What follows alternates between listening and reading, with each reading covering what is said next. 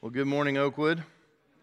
Glad that you're here this morning, and we have a lot to be thankful for this morning because we do not have a hurricane in our backyard. I'm telling you what, uh, for the people in Houston and the people in Florida. And um, it's close to my heart this morning because I just got a text. I have relatives in Fort Myers and uh, two aunts that live there with their family um, down there, and they were just, I just got text from them backstage that one of them works at a hospital, so she had to, she was asked to stay behind for the hospital. and she texted me the hospital still has power, but the winds are coming up, and you know things are starting to starting to uh, get a little hairy there. So uh, we just need to be praying for all of them uh, this morning. And I was reminded earlier we were uh, backstage uh, praying for the services, and Alan Seibel, our associate uh, minister, was back there with us, and um, he's you know kind of said some things that just reminded me of the churches that are displaced this morning. I mean, you know, Sunday morning is traditionally a time to go into, into worship together.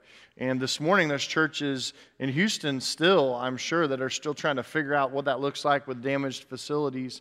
But even beyond that, um, the, the churches in, in Florida that are, you know, are evacuated this morning. And, and what does it look like for them? So I just think it, we would be remiss if we didn't pray uh, for all of those uh, victims and, and, the ones going through it right now. So let, if you would, please bow with me and let's go to the Lord and uh, pray on their behalf this morning. Father God, we come before you now because we know that you're a God that listens to your children. And uh, God, we, uh, we just come before you now, Lord, um, knowing that, that there are churches and, and, brothers and sisters in Christ in Houston that are um, suffering and they're still trying to figure things out. We know there was damage to church facilities, that some churches are displaced. Um, uh, Lord, we know that the recovery efforts will be long. And uh, Lord, we just want to lift them up to you this morning. That whether they're meeting in a shelter uh, somewhere, maybe, maybe they're meeting in a park or um, wherever they could find space, Lord, that you would just bless them in, a, in an extra special way and give them encouragement, Lord, to know that brothers and sisters around the world are praying for them. Uh, Lord, for all of those that are from South Florida, for all the things that were evacuated, obviously there's not Sunday morning services going on down there. Um, so many great churches down there in South Florida. And, and, Lord, we just want to lift up them to you. We want to lift up all of our, our families and our friends um, that are in that part of the country and what they're going through. And Lord, I just pray that you would uh, just be with them in a special way in their time of need. And that, Lord, this somehow through these natural disasters, it would just really um, cause people to reflect on eternal life and, and, and to ultimately reflect on you, God. As, as the provider of our lives here in this world. And God, just pray that you be with all of the victims, all those who are, are suffering in some way. And God, just pray that you would just work mightily in their lives. And we pray it all in Jesus' name. Amen. We've been in a series uh, for four weeks. Um, this is the last week this morning um, called Love Can. We've just been kind of talking about what love can do. The first week, we talked about how love can rescue my relationships, whether it's a friendship or a marriage. God's kind of love can rescue that relationship.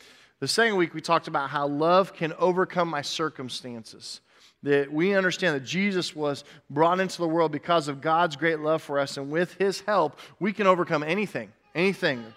Tornadoes, hurricanes, we can overcome anything through, through Christ who gives us the strength. Last week we talked about how love can shape my purpose in life, give you true meaning and purpose in life. And today we're going to talk about how love can change the world, how love can change the world. If you brought your Bible this morning, please turn to Matthew's Gospel, chapter 22.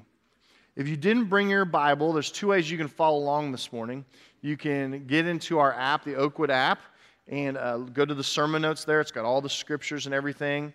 Um, if you don't want to do it digital, there's a Bible right in front of you this morning. If you grab that Bible and you turn it to page 828, you'll be right there at Matthew 22.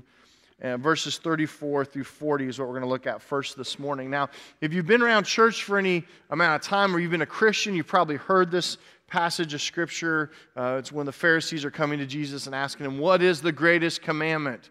You know, what, what's the greatest one? They're actually trying to trick him. So let's read this uh, together Matthew chapter 22, beginning with verse 34. It says, But when the Pharisees heard that he had silenced the Sadducees, they gathered together. So, what had just happened in, in the section just before is the Sadducees were asking Jesus some questions and trying to trick Jesus or catch Jesus, and um, they were unsuccessful. Obviously, it says here that Jesus had silenced them. And so then it says the Pharisees gathered together, and one of them, a lawyer, somebody who was good with words, asked him a question to test him. Again, they've been doing this really for about a year and a half. For about 18 months, they've been trying to catch Jesus because of his teaching, because of his beliefs. They're trying to disprove him and discredit him to all the people that are believing in him, to all the people that are following Jesus. And so here they do it once again. They're trying to test him. And this is what the Pharisee said, verse 36 Teacher, which is the great commandment in the law? And Jesus answered them, and he said, You shall love the Lord your God with all your heart, with all your soul, and with all your mind. This is the great and the first commandment. And a second is like it you shall love your neighbor as yourself. And then Jesus gives us this line in verse 4. He says, On these two commandments depend all of the law and the prophets. Now, we've talked about this before, so I'm not going to spend a whole lot of time on it this morning. But basically, Jesus makes it really, really simple to follow God here because he's saying all of the law, all of the rules, the Ten Commandments, the Big Ten for the book of Exodus, all the law that was given us, to us in the book of Leviticus and in the book of Deuteronomy, all of the laws are summarized really in two things. If you'll love God first and love people second, love God and love people. It's so simple and yet so profound. And you may say, well, how does all the law wrap up into these two commands? It's because if you love God, you won't use his name in vain. If you, if you love God, you'll have no other idols before Him.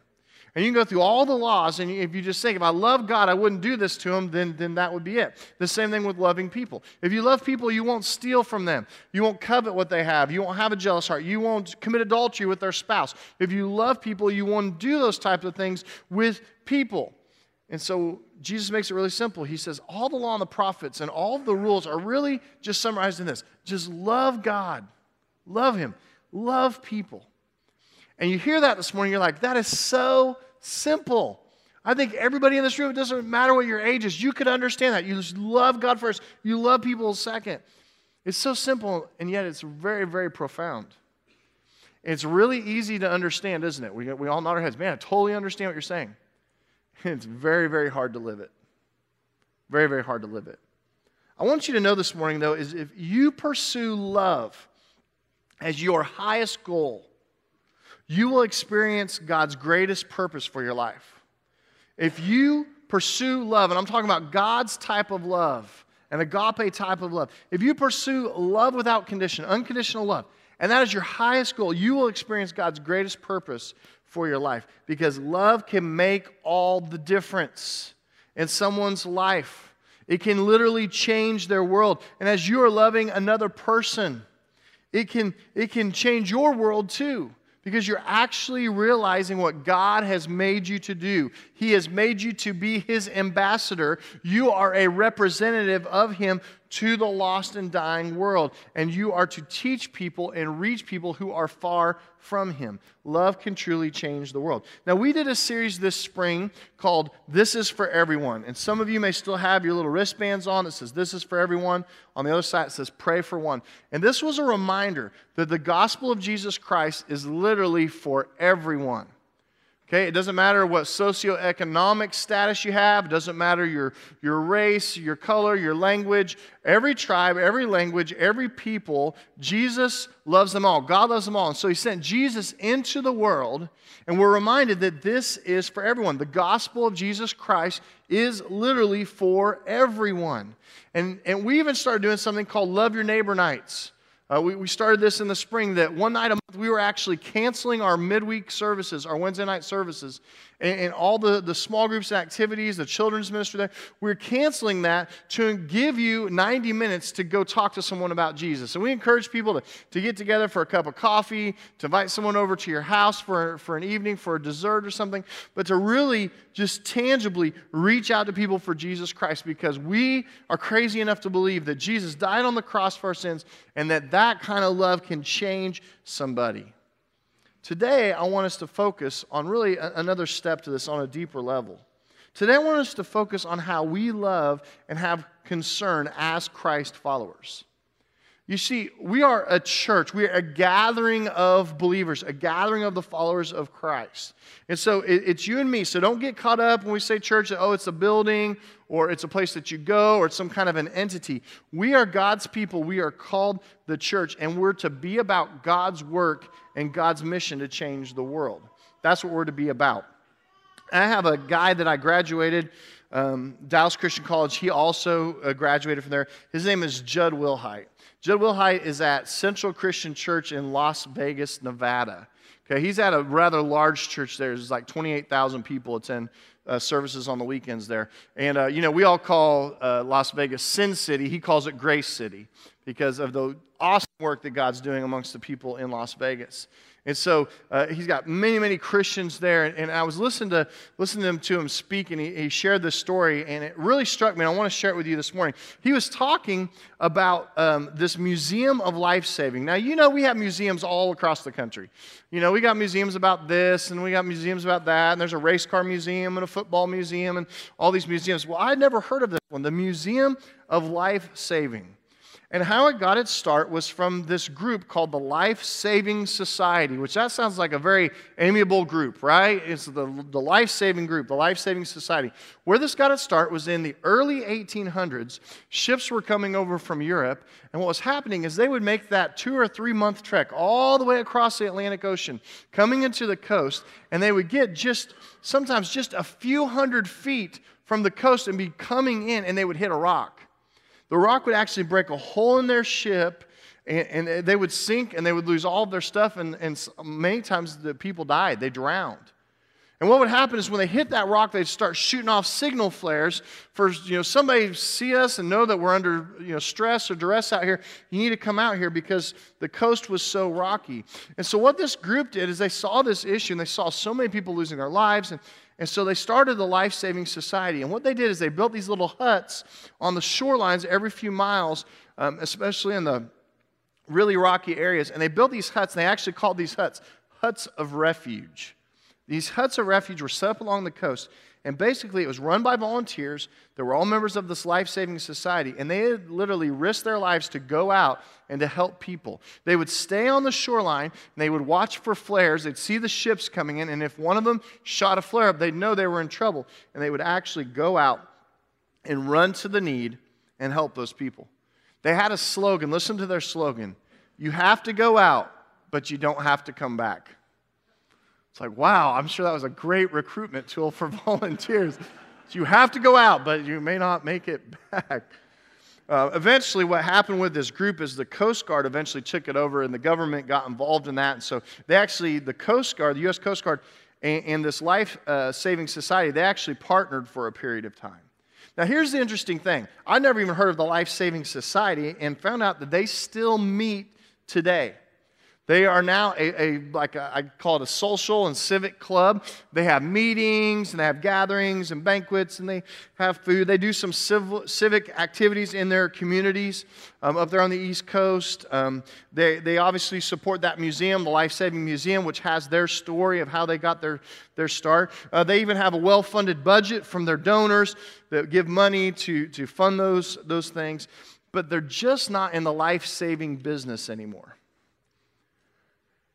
And when I heard this story, what impacted me was the fact that I think this could happen to any individual Christian. And I think it could also happen to some very well meaning churches. That over time, we would drift from our purpose and we kind of quit looking for the rescue. Now, we still meet together and we, we still have our meetings and we still have our banquets, and, but we're just not in the life saving business anymore. I'm afraid this has probably happened to far too many churches and to far too many Christians. And that's not what God has called us to. See, God has called us into the life saving business. That we are all to be manning our, our little huts of refuge wherever we're at. I mean, maybe you have a job that maybe you're like a teller at a bank, and you know, I, I would love to think of your window or your place in, in, the teller line there being a hut of refuge. That people actually come and they'll pick you because they know you love them and you'll listen to them. Maybe you're in a back office at wherever you work, but they people know in the office. It's like if you have a problem, if you have an issue, guess what? The hut of refuge is in so and so's office. Because you can go in there and you can be real and you can, you can share your feelings. You can even shed a tear in there and you can get prayer and support. And that person is a really loving person. And so they've set up this hut of refuge in, in this place. And it doesn't matter where you work or whether you're at school, that we as Christians are called to be like these little huts of refuge for the world and to show God's love and to shine God's light into these places. And so we're to be people and we are to care about what God cares about. And God says, I care about lost people, I care about evangelism, and I care about the hope and the change that I can bring to their lives. And the way God chooses to do that is either supernaturally by Himself or through us, His people. You know, one of the best stories about taking serious the mission that God has all of us on who are believers and sharing the gospel and loving people is found in Acts chapter 8, the story of the Ethiopian eunuch. And I'd like to go there this morning. So if you're in Matthew 22, now I want you to go over to Acts chapter 8. So just turn to the, to the right in your Bible Matthew, Mark, Luke, John, and then is the book of Acts, chapter 8. If you're following along in one of our Bibles, just turn it to page 917. 917 story of Philip and the Ethiopian eunuch. Again, maybe a, a, story that you've heard, maybe a story that's familiar to you. But I really want to open this up this morning and, and just really see um, how, how God uses Philip in these circumstances and how love can truly change the world because it changed the world of this, this guy from Ethiopia. So, beginning, uh, Acts chapter 8, beginning with verse 26, this is what it says. And now an angel of the Lord said to Philip, Rise and go toward the south to the road that goes down from Jerusalem to Gaza. This is a desert place. I always think it's interesting when we get little tidbits like that in Scripture. In other words, no one wants to really go there because it's a desert place. Verse 27, and it says that Philip rose and he went.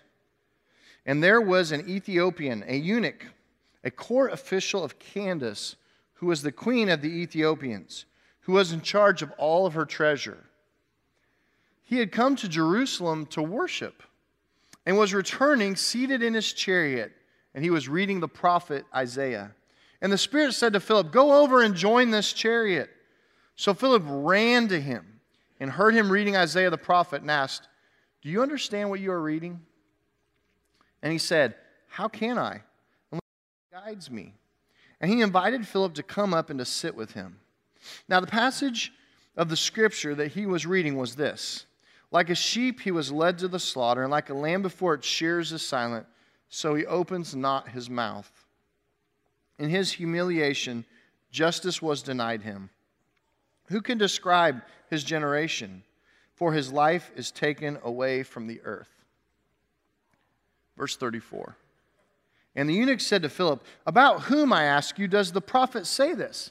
Is it about himself or is it about someone else?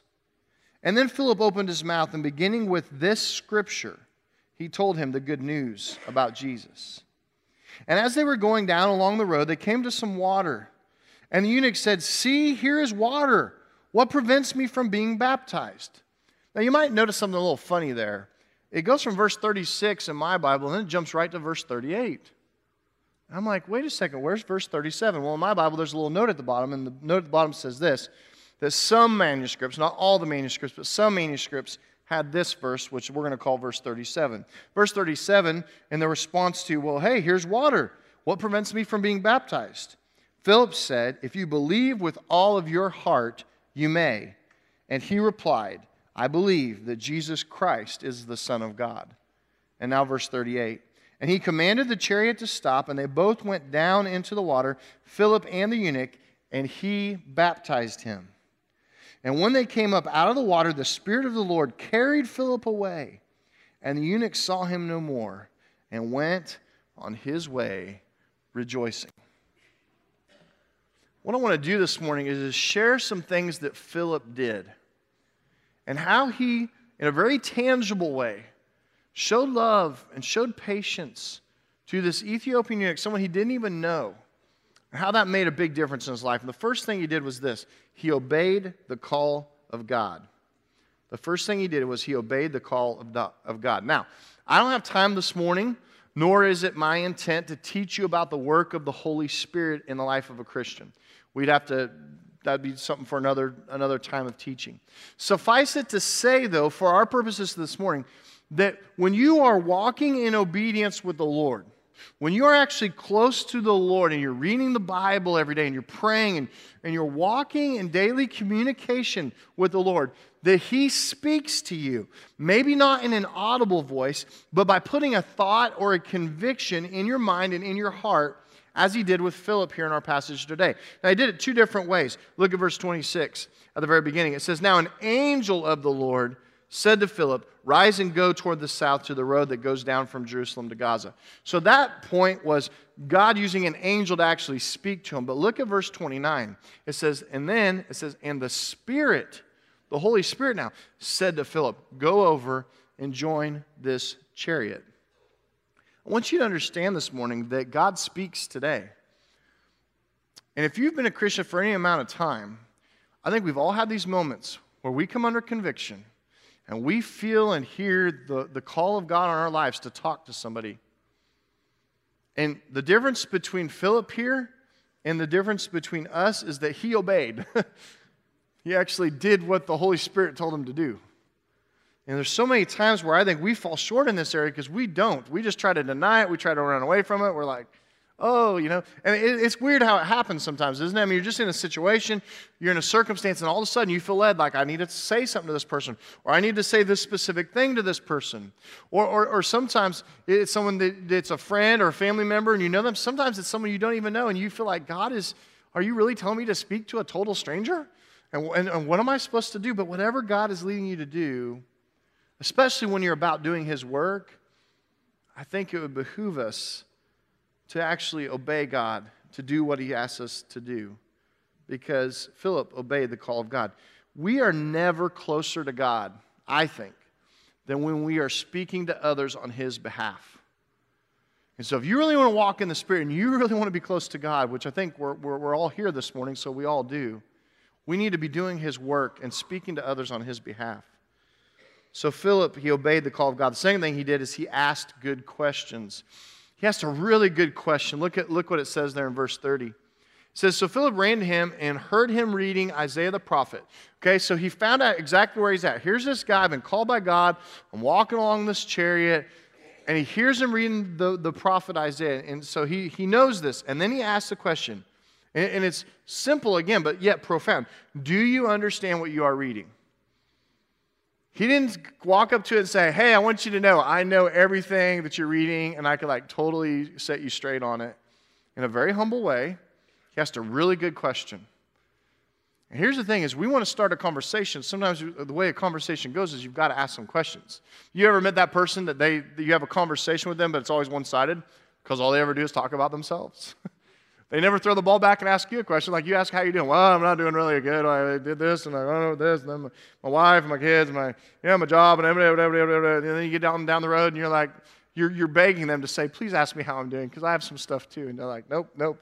They're never going to throw that ball back. They're just going to talk about myself. And I'm going to move right along.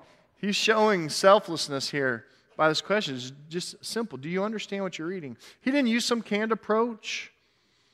This wasn't some apostolic, you know, strategy he was using. There's no sales pitch here, there's no gimmicks, no manipulation, no fear tactics. I think sometimes a simple do you understand type of question can go a long way. And sometimes I think that we as Christians can be fearful that we never ask people questions. I've actually felt convicted before to ask someone a very specific question. And we just need to understand that, that he asked good questions. He was open to that. So he obeyed the call of God. He asked good questions. Third thing is he listened well. He listened well. Look at verses 31 through 34. So right after he asks this question, do you understand what you're reading? Then the Ethiopian eunuch says, uh, he says, how can I unless someone guides me? And then the Ethiopian eunuch invited Philip to come up and sit with him in the chariot. And then they read that passage, and we read it there in verses 32 and 33 from Isaiah about the sheep being led to the, to the slaughter, and it was silent, and you know, what, what, are we, what are we to do with this generation? And then you go down to verse 34, it says, And the eunuch said to Philip, About whom I ask you, does the prophet say this? About himself or about someone else? You know, sometimes I think when we are about to share the gospel, we are so anxious um, that we try to talk.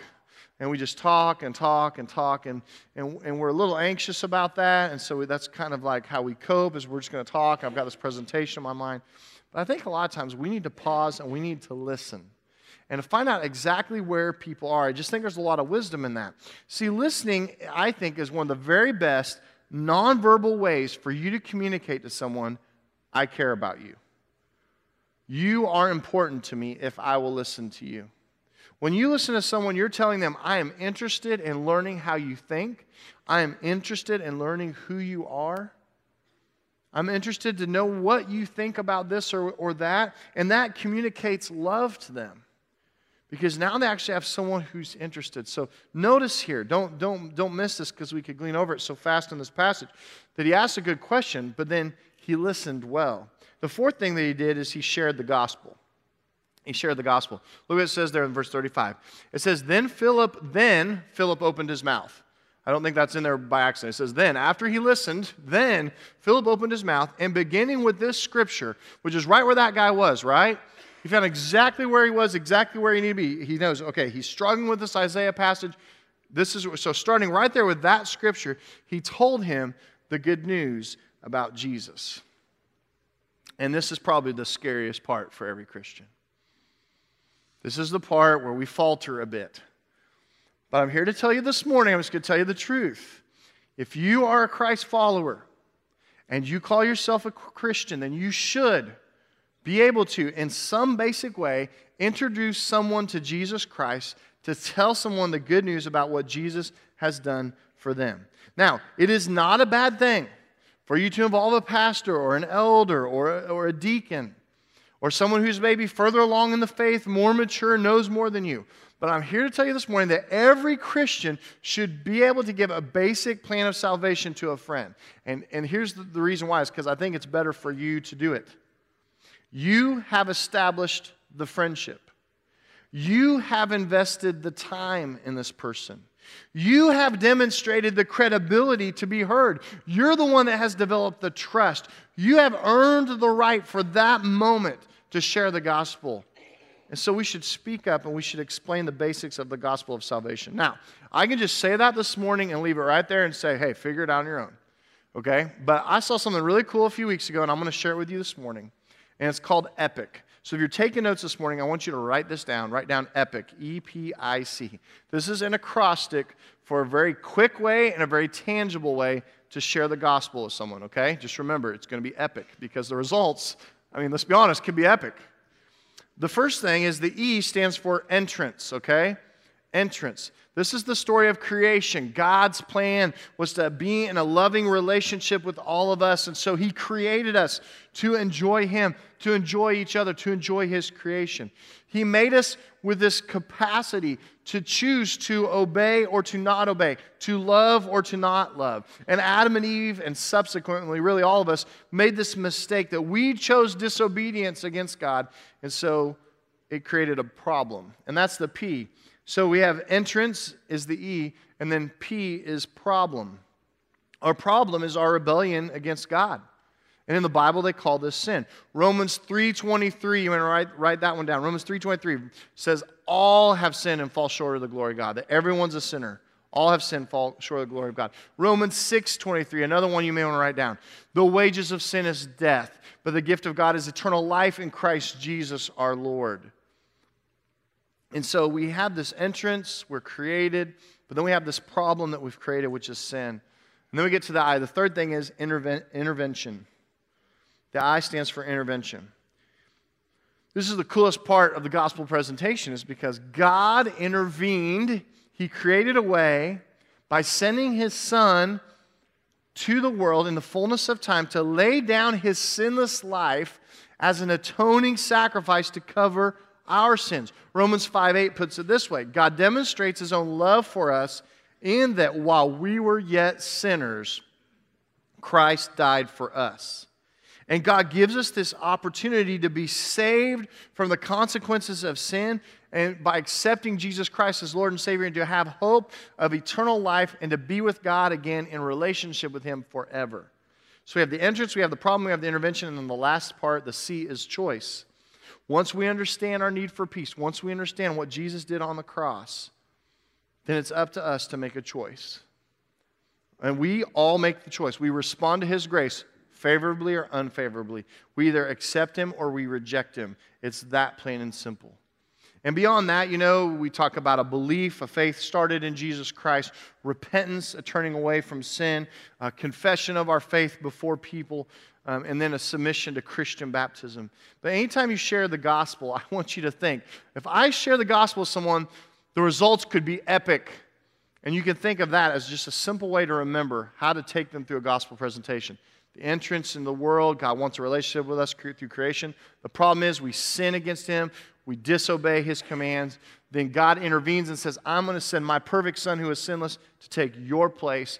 And then we're faced with a choice that we all have to make.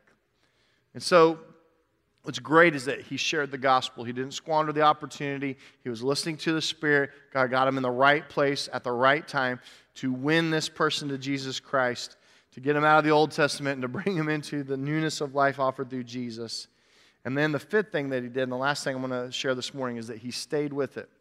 Philip stayed with it. I want you to notice that after Philip shared the gospel, he did not pressure, he did not attempt to manipulate a decision in any way. He did not employ good salesmanship. He just taught him, he answered his questions, and the scripture says that he presented the gospel to him. And we can see that because he was up on the chariot with the Ethiopian eunuch, this was shared in a conversational way to get this guy to think about it. Do you really believe in God and in Jesus? Do you really want to surrender your life to and your destiny to Jesus? Do you really want to choose the narrow way that leads to life instead of the wide and broad path that leads to destruction? This Ethiopian eunuch had come to this place where there was a fork in the road, and he was now presented with all the information so that he could choose. Look at what happens in verse 36 and following. It says, and as they were going along the road. See, it says, as they were going along the road. We don't know how long they went. Did they go miles? I mean, was it just a few minutes? This presentation and the conversation, or did it go on for hours? We don't really know. It says, as they were going along the road, they came to some water. The Ethiopian eunuch said, See, here's water. What prevents me from being baptized? Verse 37. And Philip said, If you believe with all your heart, you may. And he replied, I believe that Jesus Christ is the Son of God. And verse 38 says, And he commanded the chariot to stop, and they both went down into the water, Philip and the eunuch, and he baptized him. Do you see that Philip stayed with him through, the, through to the end? Sometimes we like present the gospel, but we don't like stay with it. Philip stayed with it till the very end. And then look at the result. He ends up, ends up confessing Christ, giving, giving his confession of faith, and being baptized. And I love verse 39 is when the eunuch had come up and he, and he had baptized him in the water, the Spirit of the Lord carried Philip away, and the eunuch saw him no more. And then what did he do? It says, and he went on his way rejoicing. Why did he go on his way rejoicing? Is because he experienced God's love and it totally changed his world. Totally changed his world. We have this opportunity as believers to share the gospel and to invest it and to inject it into daily life of all the people around us. And I'm a firm believer because I've seen it so many times that love can really change people. It can completely change their world. Showing God's love to people by, by being a servant and humbling yourself and serving them, by inviting them, showing them enough care that you just invite them to church, by, by, by listening to them and allowing them to share their life and their needs with you. And even more so by sharing the gospel with someone, it can really make a difference.